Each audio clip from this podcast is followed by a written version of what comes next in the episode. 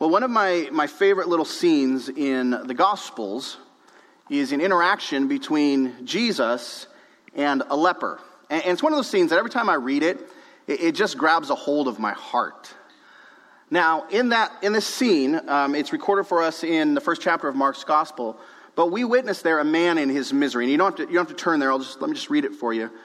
But, but Mark, in, in his Gospel, chapter 1, he tells us, and a leper, he says, came to Jesus. This man in his misery comes to Jesus. A leper came to Jesus, imploring him or begging him, and kneeling before him, he said to him, he said to Jesus, If you are willing, you can make me clean.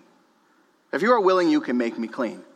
Now, now, this man, here's the thing this man who is on his knees begging Jesus is a man who every day of his life was experiencing misery.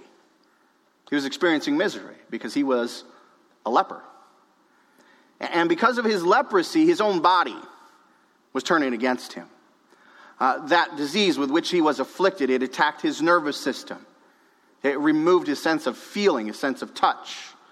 Uh, it would have made his skin look like he was dying and eventually would have had him even losing parts of his body, like his fingers, his ears, possibly his, his nose.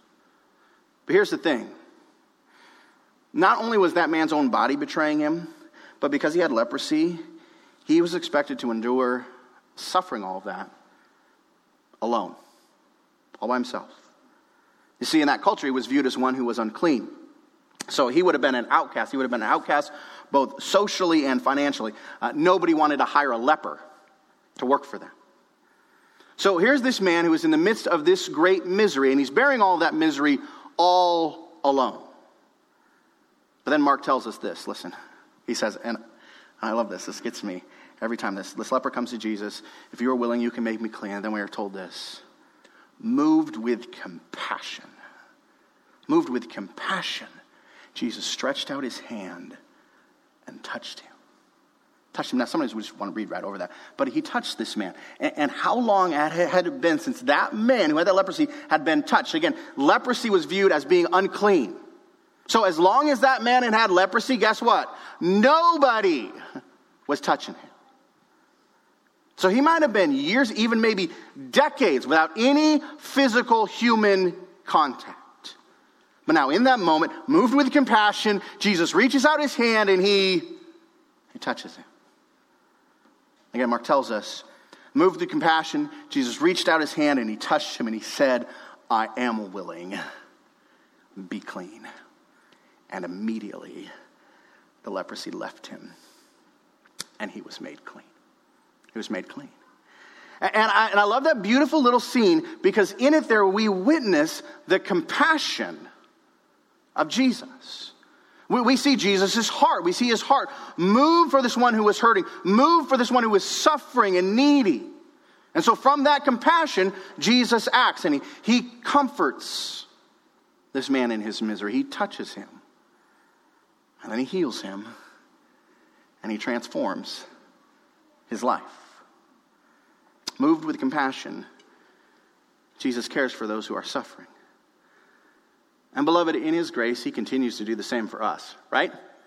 He continues to do the same for us. I mean, doesn't that story of Jesus and the leper remind you of our own story? Of, of your own story? I mean, just like the leper, Jesus too meets us in our misery. And here's the thing our misery, it runs far deeper than that of the leper, right? It runs far deeper than that of the leper. His affliction was one of the body, ours is one of the soul. We are actually afflicted with the leprosy of, of sin. And, and that disease, it has turned our very self, our, our mind, our desires, our passions against us. It, it has us dead and unfeeling towards the wonderful, beautiful, holy things of God. And too has rendered us unclean, separating us, causing isolation in our life. You see, we are just as desperate as that leper was when he came to Jesus. We too find ourselves in a grave situation, and Jesus is our only hope. But praise his name. Praise his name. He is also moved with compassion towards us. Jesus is our comforter as well. And he comes to us and he touches us with his grace and he, he transforms our life. He, he removes our sin, he removes our separation, and he restores us to, to joy in our life with God and with one another. See why I say I just love that little story of Jesus and the leper? It's such a powerful, powerful story. But I also find it a convicting story. I find it a convicting story, and I say that because that little story, uh, it gets me thinking, it challenges me in regards to my own compassion towards those who are in need. I mean, in that story, Jesus shows great compassion, but I read that story and I think, but what about me? What kind of compassion do I show? Let me ask the question what kind of compassion do you show? When you see others who are in need, who are struggling, who are suffering, how do you respond? Are we, are we moved with compassion? Are we, do we have a heart that longs to help them? Or does our response sometimes look a little different than that of Jesus? I think sometimes when we see the pain and the suffering of others, sometimes it can feel overwhelming, right? Sometimes it can feel overwhelming. Sometimes, let's be honest, it's easier to just look away than to look for ways to help. Or sometimes uh, it can feel like other people's misery, uh, well, it comes along and it gets in the way of what we're actually trying to accomplish in our life. So, so we view it more as a, an inconvenience. I know this person's struggling, I know I need to help them, but we view it more as an inconvenience than an opportunity to show compassion. Or maybe for you, when you, when you see the struggling of others, you're concerned for them, but then you find yourself asking the, yourself this question But what can I actually do? What can I actually do to help them? I mean, at times, let's be honest, other people's problems, they can feel so massive, so huge. We, we can see no real way that we can be used to help them. I mean, we know Jesus can probably fix their problems, but we see ourselves as just inept and insufficient. So, in those moments, we can find ourselves tempted to simply back away, simply shut our eyes to the situation, because we don't have any idea what we could actually do to help. And so I say all of that to say that when I read this scene of Jesus and the leper, it, it both moves my heart and it also convicts my heart. It has me asking this question In this world of misery, am I a person of compassion? like Jesus? In this world of misery, am I a person of compassion like my Lord? Are we, the people of Jesus, truly people of compassion? People of compassion. And that's really an important question to keep in the forefront of our minds as we move into our text for this morning. And I say that because in our text for this morning, it's going to confront us and it's going to challenge us with both our need for and our possible lack of compassion. So, are we, the people of Jesus, truly people of compassion? That's the question I want in the forefront of our minds as we go to our text for this morning. So, now with that question raised, go ahead and take your Bibles and turn with me this morning to our text for this morning. Turn over to the book of Ecclesiastes. Ecclesiastes in chapter 4. Ecclesiastes chapter 4. And this morning, we get to enter into a new chapter in the book of Ecclesiastes. We made it to chapter 4. Woohoo! now, if you remember, way back in chapter 1, uh, which we studied this last fall, we met Qoheleth, who is the main spokesman of this book, and he has been preaching to us ever since we met him. And he's told us uh, about the vanity of this world, that it's all, uh, to use his Hebrew term, it's all hevel. He's told us that it's all it's all like smoke. All those things that we chase the money, the knowledge, the power, the pleasure it all ends up being like smoke. It's tough to catch, it's tough to hold on to, and tough to understand when it's coming or going. So, this Qoheleth, this preacher, he introduced us to that idea in chapter one, and then in chapter two, uh, he immersed us in this idea. He actually shared with us his own story of smoke chasing. He, he brought us into his autobiography, telling us all about his own pursuits, his intense pursuits of, of pleasure and wealth and influence and power. And he told us that he had it all. Um, every, every fantasy, every desire, every longing we might secretly entertain, he had it all to the full. And, and he wasn't exaggerating when he told us that. Remember, this Koheleth is none other than the great King Solomon himself. And Solomon was truly a man who had it all, he had everything. But then, there in chapter 2, this preacher king shared with us the emptiness that he found in having it all. After all of that chasing, all of that acquiring, this man who had everything, he told us that in the end he actually had nothing. It was just like a handful of smoke. So then he confessed that he found himself actually hating life itself. Actually hating life itself. But thankfully, things took uh, a bit of a positive turn there in chapter 2 as well. You see, right after telling us that he, he found himself hating life, this preacher then dropped on us a key truth, um, a truth that he continues to unpack throughout this entire book. And, and that truth is that although this world, all the things we chase in this world, is not a source of gain, all, of our seeking after stuff in this world that will leave us frustrated and empty, that doesn't mean life in this world is without purpose. It doesn't mean it's pointless. What he goes on to tell us is actually life in this world is a gift. It's a gift. But to truly enjoy this gift, we need to understand that this gift is to be enjoyed in fellowship with our Creator. This gift is to be enjoyed in fellowship with our Creator God. And so this preacher reminds us in chapter 2, he tells us, For apart from Him, apart from God, who can eat and who can have enjoyment? Apart from Him, you're not going to have any enjoyment. You're not going to enjoy life. You see, our life in this world is a gift. It's not a source of gain. And it's a gift to be enjoyed in fellowship with our God. That was, that, that was climax of chapter 2. And then we came to chapter 3. As we came to chapter 3, this preacher, this King Solomon, he took up the topic of time. And, and he walked us through how our, our life, how time in our life works uh, under the sun. And he shows us that time comes along and exposes all of our smoke chasing. It, it frustrates us. But this frustration is actually part of God's good design for us. And God's good design is to humble us. You see, God wants to humble us in order to bring us back to that place of living in joyful dependence and joyful trust in Him. So God uses the tool of time to humble us and bring us back to that place of dependence upon Him. However, here's the thing. As we walk through all of that, all of the teaching of those truths in those chapters, as we went through all that, this preacher he has drug us along through a lot of ugliness, a lot of misery. He has talked a lot about hatred and frustration. He's shown us mourning and weeping and injustice.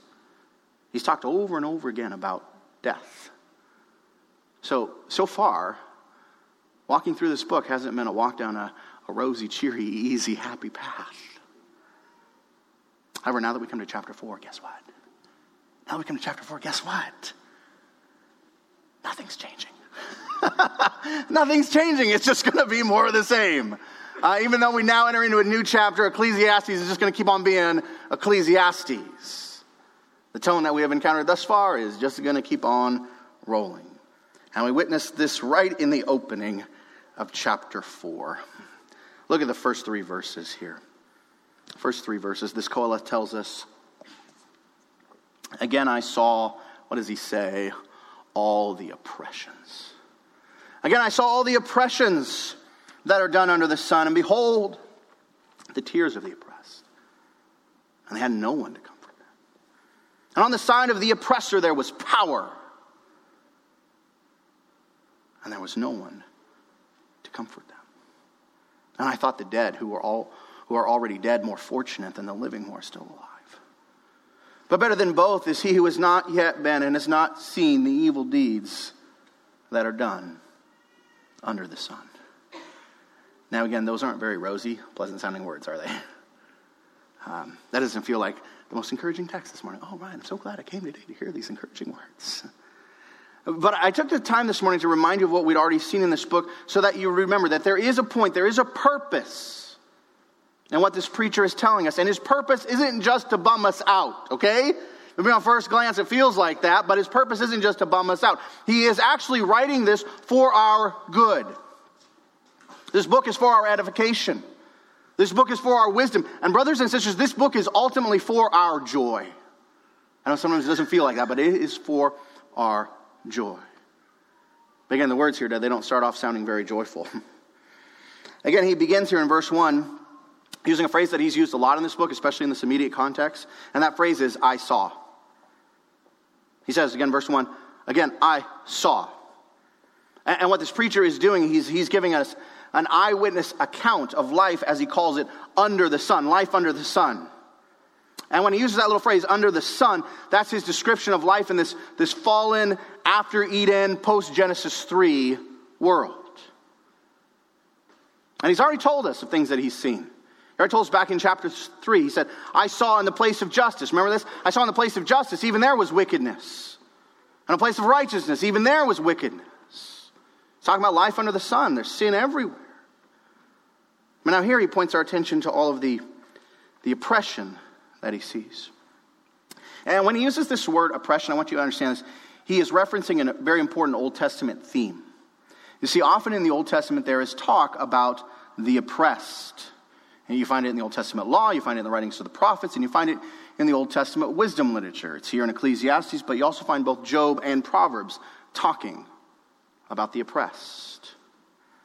Now, when the Bible talks about this idea of oppression or the oppressed, it's describing those who are being unjustly taken advantage of. Those who are being unjustly taken advantage of. It's describing those who, who are suffering under the thumb of those who are in power. They are being exploited by those who are in power. They're being used, they're being abused, sometimes even suffering violence and bloodshed at the hands of those who have power. So, this word is a word used to describe suffering through exploitation. Suffering through exploitation. And what this Qoheleth says is he sees all of the oppression, all of the oppressions done under the sun. Now, when he says all, please don't misunderstand that statement. This preacher, Solomon, is just a human being. He is not omniscient nor omnipresent, so he can't be in every place witnessing every act of oppression. Instead, what he is describing here by his use of all is he sees all kinds of oppression. He's witnessing the varying, the, the disturbing, the heartbreaking ways that people oppress one another. And, and he's not just seeing one example of it, one instance of it.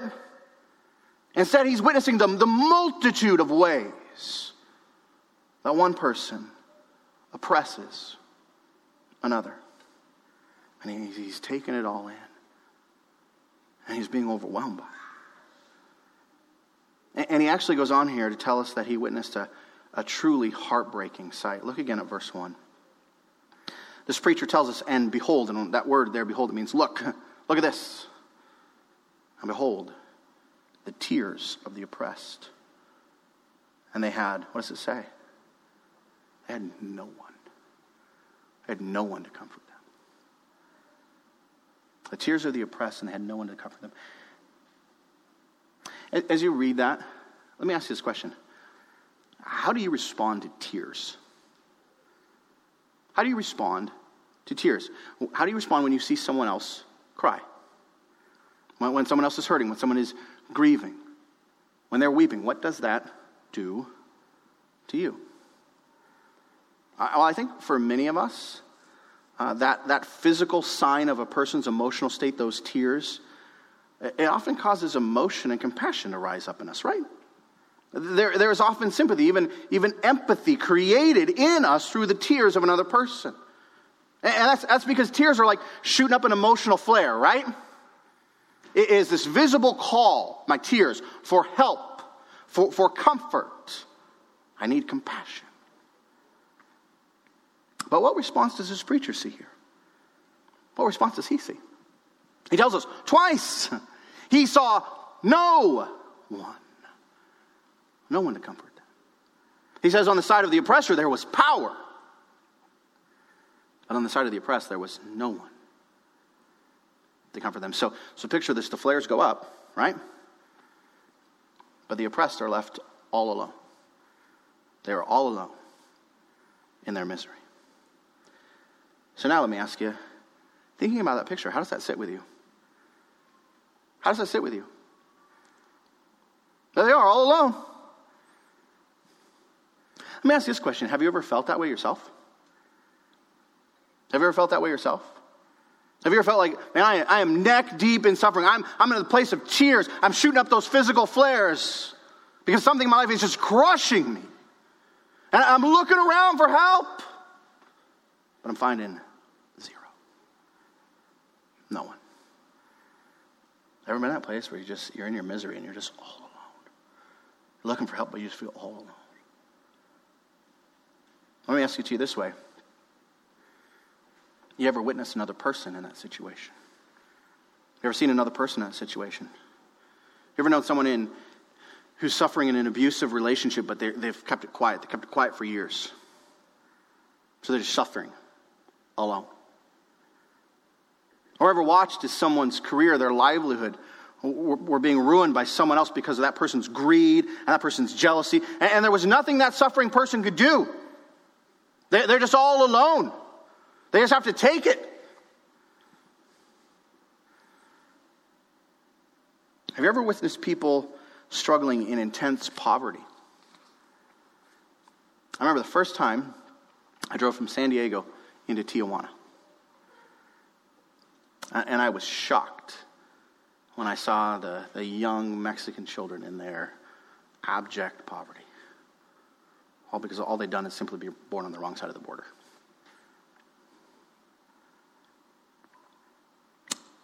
But when you see that kind of suffering, and, and people seem all alone in that, let me ask you this question, brothers and sisters. What does that do to you? What does that do to you? Does it tug at those heartstrings? Does it maybe bring up tears in you as well? Does it move you with compassion? Or does it just seem overwhelming and maybe you want to run away from the situation because it just seems too painful? I'm just going to close my eyes to that. Well, look here again at verses 2 and 3 at this preacher's feelings about what he sees. Look at his feelings, his response to what he sees.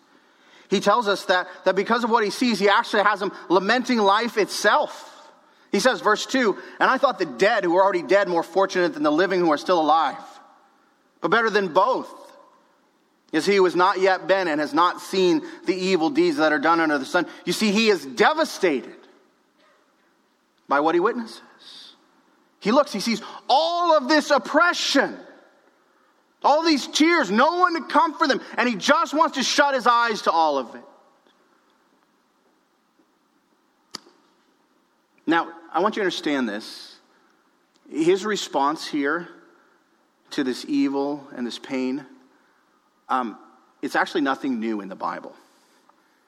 Um, actually, the godly prophet Jeremiah, he asked this question. Jeremiah asks, Why did I come out from the womb to see toil and sorrow and spend my days in shame? Why was I even born to see this? And righteous Job, remember righteous Job? In the midst of all of his suffering, he asked God himself, Why did you bring me out from the womb? Would that I had died before any eye had seen me, and were as though I had not been born, just carried from the womb to the grave. You see, this preacher's lament of life itself in the face of all of this uh, oppression and suffering, it's nothing new in the Bible. And, and here's the thing, brothers and sisters, it's also nothing new in human experience. I'm in the midst of deep suffering, uh, in the midst of discouraging despair, in the midst of overwhelming oppression. It's very easy for us to feel engulfed in that moment and, wondering, why should we even go on? It's very easy. Often we can feel like this Qoheleth, asking the question, what's the point? Wouldn't it be better off if we hadn't been born in the first place instead of suffering all this? That is an honest human question. That is an honest human response. But, but this cry for compassion that this preacher sees, this suffering in the press, I want you to understand it does have an answer. It does have an answer. And that answer is far better than we should never have been born in the first place. Praise Jesus. It's better than that. There's an answer. It's a good answer. However, that better answer is not found in what Qoheleth shows us next here. You see, although this preacher, he was tempted to shut his eyes, he doesn't. And here in verse 4 of our text, he tells us about another sight that he witnesses.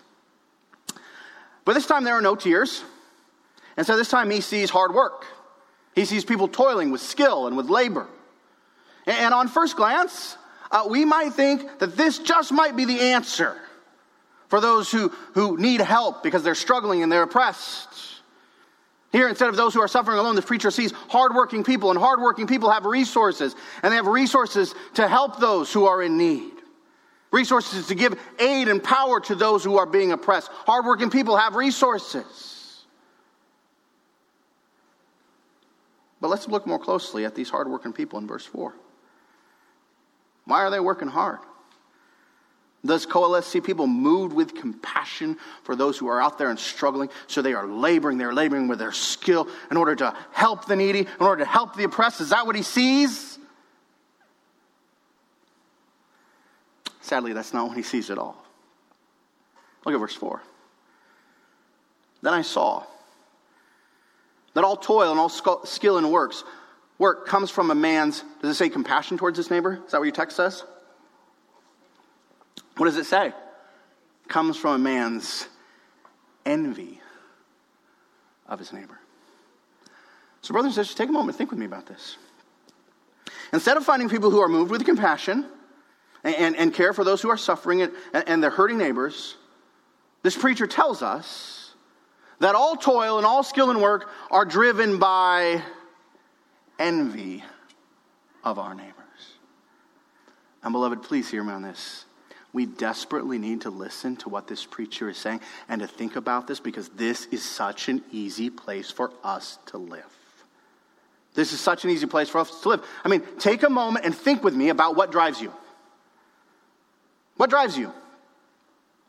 What makes you the hard worker that you are? What pushes you to work that overtime?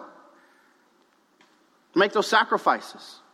To, to grow in your skill for doing your job. Is it driven by compassion? Or is it driven more by envy? Now, before you answer that question, let me take a moment and talk to you about what envy actually is. Envy is actually rooted in jealousy over what another person has. It's rooted in jealousy over what another person has. We, we look at what another person possesses, we look at their position, we look at their opportunities, and then we grow discontent with our own and want what they have. We, we're doing this comparison shopping. Only the center of the comparison is them and us. So, so envy is actually the fruit of a discontented heart. It is, is jealous discontentment that then lusts for what another person possesses. And this preacher tells us that's what he sees. That's what he sees driving all of our skill, all of our hard work. As one commentator put it, our envy becomes the ambition for our industry. Our envy becomes the ambition for our industry. He continues, rather than joy in our God given labor being the quote unquote caffeine that gets us up in the morning, covetous competitiveness instead oils our engines. In other words, we are driven by envy. And, beloved, in our culture, this is such an easy trap to fall into. Amen? I don't know if everybody wants to say amen to that one this morning. This is such an easy trap to fall into. It's often called keeping up with the Joneses, right? You know what that means? How many of you have heard that before? Keeping up with the Joneses, right? And what that means is we look around, uh, we see what other people have, and we want it. We want to keep up with them. So we, we look around and we see our classmates, and they, they have those new, those new AirPods, or they got that new iPhone 11. Or, or we see our neighbor, and, and they got that brand new 2020 Ford F 150. They got the new King Ranch model, the one that, that starts just right out over at 50K. Starts, and just a little over 50K. Or maybe it's that, that close friends of yours who decided to go all in on that brand new kitchen soapstone countertops, beautiful cabinets, state of the art appliances. And you see it, and it's so much better than what you got. It's so much better than what you got, and it all looks so good. I mean, we want those new AirPods. We want that new truck. We want that bright, sparkling new kitchen. And so we tell ourselves, it will make our life so much better. We just have that. We, we feel like we need to have it. And so that lust for what our neighbor has drives us to work hard. Oh, you want that stuff? Well, work hard for it. It drives us to work hard, to toil with skill, to put in that overtime, to make those sacrifices so we can get some of that stuff for ourselves. And people often call that the American dream, right? That's the American dream. That's the engine that drives capitalism. But here, this preacher in God's word, he tells us it's just chasing smoke. It's just a pipe dream. It's just chasing smoke. Actually, he shows us what I'll call a, a Hevel sandwich. a Hevel sandwich. And I call it that because of the way that this preacher has crafted this text. He's actually given us his message in this text as a sandwich. A life is Hevel, life is vanity sandwich. And just look with me at the text here. Here in verse 4, after talking about man's envy of his neighbor, he tells us, look at the text. This also is, what does he say? Vanity and a striving after wind. And again, here he's using his favorite word, a word that the ESV translates as vanity, but it's that word hevel. It means smoke or mist or vapor. So he's telling us that this keeping up with the Joneses is just like trying to grasp after smoke. It's just chasing after the wind. And then watch what he does here. He goes on to talk more about this lifestyle in verses 5 and 6, and then 7 and 8. He gives us a powerful picture of it, and we're going to circle back and kind of walk through those things. But notice the end of verse 8. Look at how he ends his little discussion about, about our work driven by envy of our neighbors. He says again, look at the end of verse 8. This also is what? What does he say?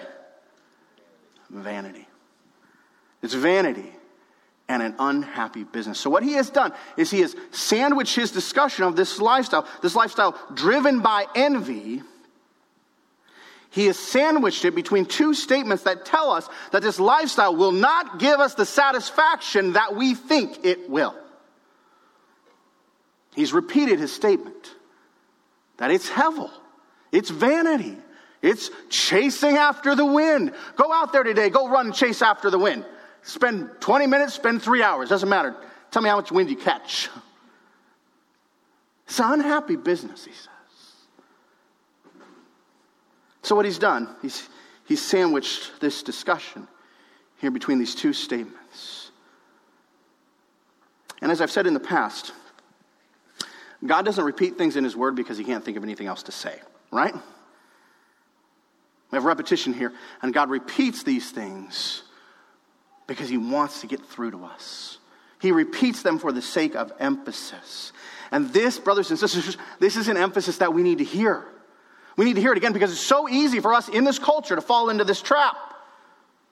It's so easy for us because so much of our culture, so much of our society feeds off this idea of, of working hard so you can have the same things that your neighbor has. We need to hear it, brothers and sisters, because we, the church of Jesus Christ, are too often driven by envy instead of by compassion. We really need to hear what this preacher says to us.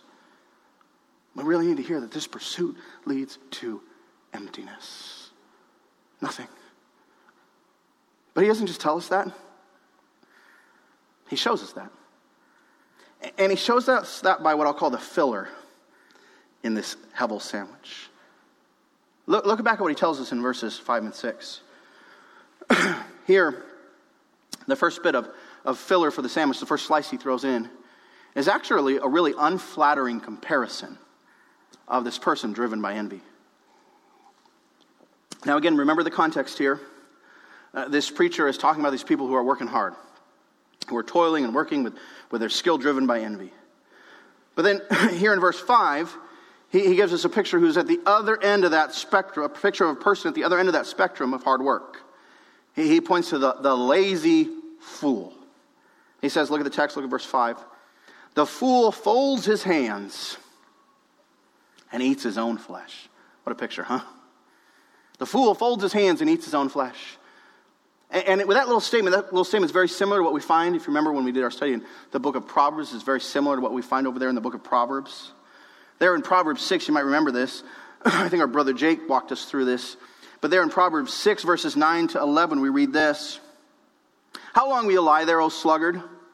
When will you rise from your sleep? A little sleep, a little slumber, a little folding of the hands to rest, and poverty will come on you like a robber, and want like an armed man. And really, brothers and sisters, that's the, that's the same picture that we're being shown here in verse 5. It, it's a picture of a lazy fool folding his hands to rest, just taking it easy. And that rest leads to his own ruin. That what it, that's what it means by he, he eats his own flesh. He's lazy and he's just using up whatever resources he's got, and he's going to end up with nothing. But looking at the text here, notice then the way this text turns. Notice the shocking way that this text turns. In verse 6, we read, Better is a handful of quietness or a handful of rest than two hands full of toil and striving after wind. Now, what I want you to understand is there's a contrast actually being created here. Don't miss it. And maybe this will help you feel the contrast here. Here's the way this text is rendered by the New Living Translation. Listen. It reads, Fools fold their idle hands, leading, to the, leading them to ruin. Fools fold their idle hands, leading them to ruin. And yet, better to have one handful with quietness than two handfuls with hard work and chasing the wind. You hear that contrast a little more clearly in that translation? Do you hear the contrast? This, this preacher, he's telling us those lazy fools, they're headed for their own destruction. And yet, better one handful of rest, better one handful of nothing than two handfuls of toil and chasing after smoke. You see, this preacher is telling us those lazy fools are still better off than the one who is working hard but driven by his envy. And then it shows us why he says that. Verses 7 and 8 here, look at it. He adds a little more filler to this Hevel sandwich. He throws in another slice. And he adds a, a tragic picture alongside that unflattering comparison. Look at the text. Look at verses 7 and 8. Again, I saw vanity under the sun, one person who has no other, either son or brother, yet there is no end to all his toil. And his eyes are never satisfied with riches. So he never asks, For whom am I toiling and depriving myself of pleasure? Now, that, little, that last question, that's a really important question, that last little statement. For whom, right? For whom am I toiling? Depriving myself of pleasure. So here's a picture. There's no end to this person's toil, right? They are working hard, they are laboring away, they're exercising all of their skill, they're working long hours, they're burning the midnight oil. But then the question for what? For whom? For whom are they doing all this? And our initial response when reading this text might be to say, well, well, for no one, right? For no one. I mean, doesn't the text, it say, text itself say this person has no other, either son or brother? So they're working hard for no one, right? I mean, isn't that the point of this text? It's tragic because they're working so hard for no one. Isn't that the point here? Maybe we see that and we say, well, that's, that's tragic, Ryan, but that's, that's not me. That's not us. I mean, I have a spouse or I have family or I have grandkids, I have parents. I work hard for them. That's not a picture of me. That's not a picture of us. Well, maybe it actually is. Maybe it actually is. And let me say why I say that. Follow me on this. Again, look at the text. This person in verse 8 has, as the ESV puts it, no other. Yeah, there's no end to his toil, and his eyes are never satisfied with riches. So he never asks, For whom am I toiling and depriving myself of pleasure? You see, if we slow down and read this text, there is actually someone that this person is laboring and striving and working hard to satisfy. And that person is themselves. Themselves. This person, the text tells us, is driven by their own appetites. They are driven by their own lusts. They are driven by their own envy. They have no other. Their focus is just on themselves. but they will never satisfy those appetites. Again, the text says, His eyes are never satisfied with riches. They will never satisfy those appetites. And beloved, that's the real tragedy of envy. That's why it's, it's all hevel. That's why it's all chase and smoke. That's why it's all a big fat sandwich of emptiness. That, that's why the fool is, even the fool is better off because at least they have some rest. But the person who is driven by their envy, the person who is laboring and toiling and putting in those long hours, driven by a discontented heart, lusting for the life and possessions of their neighbor, that person is never going to find any rest. You will never know any peace chasing that lifestyle. Instead, you'll always find someone with a newer truck, a better kitchen, a new iPhone. You see, here's the thing you can never really keep up with the Joneses. There's always Joneses that got more stuff. You can never really keep up with the Joneses. it's like running a race that has no finish line. Okay? It's like running a race that has no finish line. And that's the real tragedy of envy. And it's also, beloved, it's the great danger of envy. You see, in this world that has such a need for people of compassion, people like our Lord Jesus, envy becomes the great threat to that compassion. And envy makes us competitive with our neighbor instead of compassionate towards our neighbor. It pushes us, envy pushes us inward. It focuses us on satisfying self.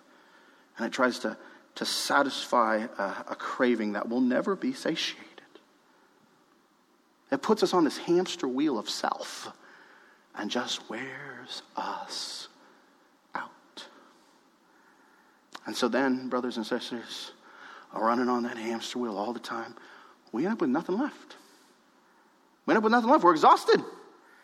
We, we have nothing left for the broken. We have nothing left for the hurting. We have nothing left for the lonely, nothing left for the oppressed. We've got no time in our busy schedule, you see. We're, we're fatigued by life. And, and, all of our resources, all the things we can use to help, to help, they're all tied up in this race. This race driven by envy. This race that really has no end. We can actually become the people of Jesus living for a mission far different than that of Jesus. We become the people of Jesus living for a mission far different than that of Jesus. And sadly, beloved, this is the story of much of the church in the West. I mean, the Lord tarries another thousand years and look back on the history of the church. I think this will be the sad story of the church in the West. We have resources coming out our ears, brothers and sisters. We are so wealthy. We have so many knowledgeable, gifted people. We have resources coming out our ears, and there are needs. There are needs everywhere. There are hurting and broken people all around us, but we're all too busy chasing the American dream to actually stop and help somebody. Our envy actually has us living cross purposes with our Savior. Our envy actually has us living cross purposes with our Savior. So, what is the answer? What is the answer? Should we all quit our jobs, sell our houses, go live among the poor? Is it wrong to have a nice home? To work some overtime? To get a new iPhone? What is the answer? Again, the need is for people of compassion. There are those with tears and no one to comfort them. And the threat, the great danger and distraction is our, our envy. We work hard simply out of a, a jealous discontentment. So then, what's the answer? What's the answer? Well, that's what I love about the way this text works. I love the way this text works. You see, after this preacher exposes this need and he shows us the struggles of our own heart, he walks us through all of this, this ugliness, these people with tears and no one to comfort them, and these people driven by envy, and it really exposes us. He walks us through all of this ugliness. He then gives us this beautiful answer. And the answer is you ready for it? The answer is us. Beloved, the answer is us. The answer is us. It's us. It's us. It's us focused on others. Let me explain what I mean here. Verse 3, verses 1 to 3, here he shows us those who are all alone and they, they are hurting and they are oppressed and they are all by themselves and they are lonely. And then in verses 4 through 8, he shows us the, the self absorbed. There's the lonely in verses 1 to 3, and then there's the self absorbed. And that's, oh, that's us focused on self, and it's me. It's focused on me and what I don't have and, and what I desire to have to satisfy my own appetites. So there's, there's the lonely, there's the self absorbed. But then here in verses 9 to 12, look at this. This preacher shifts from the problem of me to the answer of, of we. He shows us the beauty of community. The beauty of community. And beloved, this is the answer. This is the answer. The answer is us. The answer is community. The answer is us together. Look at this text. Starting in verse 9, what do we see? Two are better than what? Two are better than one. Because they have a good reward for their toil. For if one, for if they fall, one will lift up his fellow. But woe to him who's alone when he falls and he has no other to lift him up. Again, if two lie together, what happens? They keep warm. But how can one keep warm alone? And though a man might prevail against one who is alone, two will withstand him. A threefold cord is not quickly broken. You see, in this world full of pain and oppression and struggle, the answer is us. The answer is us. We, we need to move away from this focus on me and instead focus on we. Together, we need to embrace true community. We need to embrace true community. Now, now we're going to talk about this a bunch more next time we're together in Ecclesiastes. But, but let me just be, remind you, beloved, that we, the church, the people of Jesus, are the community that this world needs. We, the church, are the community that this world needs. Remember, community, brothers and sisters, is what we were created for. We were created for community. Like our triune God who exists in perfect, holy community, we too were made for that. We, we were made in God's image. That's why it was not good for the man to be alone. He needed someone to love, someone to, to care for, someone to pick up and encourage, someone to sacrifice for, and someone to do those things for him. So, so the man and the woman were created for one another. We need, amen, we need one another, right? We need community. We were created for it. But then in the fall, we lost community. We lost it. Instead of continuing to be loving and gracious people living in harmony with one another, we became self focused, blame shifting people. We're only looking out for us. I mean, isn't that what we see with Adam and Eve there in the fall? Blame shifting, just looking out for themselves. Isn't that what we see with, with Cain and Abel? And on and on and on and on it goes. But through Christ, praise Jesus, through Christ, through his great love and his compassion for the hurting, for the broken, for the oppressed, for you and for me, he removes those obstacles to true community. Obstacles like what? Well, he removes our sin and our shame. So we can stop trying to hide that and just be free to, to live in relationship with one another. He, he loves us so fully, he fills us up. So then we are free to turn and love one another. We don't have to be afraid of not being loved because we are loved more than we can fathom. So then from that fullness, we turn and love one another. And he satisfies. And if you don't feel this, I'm praying for you. The Spirit would bless you with this. He satisfies our deepest longings with Himself. Again, He fills us up so then that we can start to give to one another generously out of the abundance that we have received in Christ.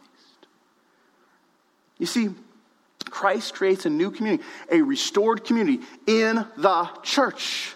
And no, we are not a perfect community. Amen? The church is not a perfect community. We still, at times, we all fall back into those self absorbed, envy driven, selfish ways. But here's the thing, and please don't miss this. Those moments of failure do not change the answer itself. You see, you have the answer. You have the answer. And the answer is we. We, the people of Christ, filled with the compassion of Christ, reaching a world that desperately needs the community of Christ. You have the answer. You, you have what this preacher here in Ecclesiastes 4, what he's pointing to. You, you can be part of the two that pick one another up. You can be part of that community that keeps one another warm, encouraging each other's hearts. You can be part of that three threefold cord that is not easily broken. Beloved, you, you are the answer. But please hear me on this. It all starts with showing envy the door. It all starts with showing envy the door. It starts with showing envy the door and embracing the compassion of Jesus. The compassion of Jesus. So let me ask you this question. And again, I say this I'm asking this question not for you to think about it for your neighbor, your spouse, us in a very general sense. I'm asking this of you specifically. Will you start to take your eyes off of what your neighbor has and start trying to see what they actually need? Will you start taking your eyes off of what your neighbor has? Show envy the door and start trying to see what they actually need. Will you look around you and just see who are those who are hurting? Who are those who are struggling? Who are those who are oppressed? Maybe it's somebody who's in a pain filled marriage and they need somebody to put their arm around them. Be there to pick them up when they're struggling. Maybe it's somebody who's struggling economically. And, and they're trying, but man, it seems like two steps forward, three steps back. You got resources. Maybe it's a fellow church member who just needs a friend. They're just lonely. And they need someone. I love you. I'll pray with you. How are you doing? How's your walk with the Lord? Or maybe you look around and you see so many around us, people who are dead in their sins and trespasses, suffering under the oppression of the enemy. Maybe they have a nice big house. They don't look like they're suffering, but they are. They, they are trying to shove all of that hevel and fill that emptiness inside of them. And they're just feeling more and more And this world, our enemy, they're, they're lying to them. Oh, just go this way. This is where you'll find satisfaction. This is where you'll find peace. This is where you'll find love. This is where you'll find joy. And they're wearing themselves out. And you're standing there and you know the answer. You know how to liberate them from the oppression. You know the gospel.